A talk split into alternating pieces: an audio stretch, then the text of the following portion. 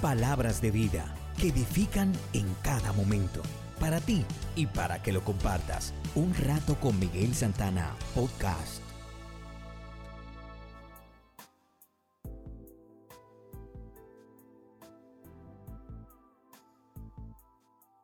Nuestra historia de hoy se titula Un posadero y su perro. Un posadero estaba muy molesto una noche por el continuo ladrar de su perro. Se levantó de la cama, regañó y castigó al animal y se volvió a la cama. A los pocos segundos el perro ladraba con mayor fuerza.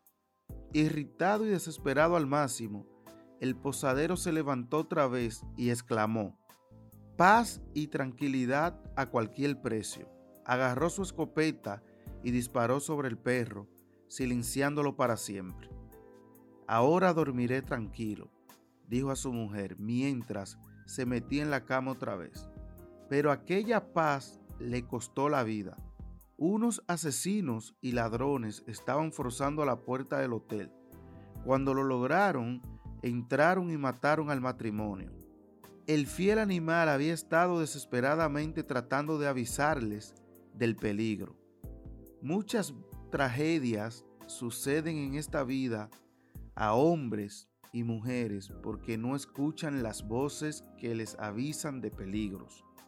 Gracias por sintonizar una vez más un rato con Miguel Santana Podcast. Hasta el próximo.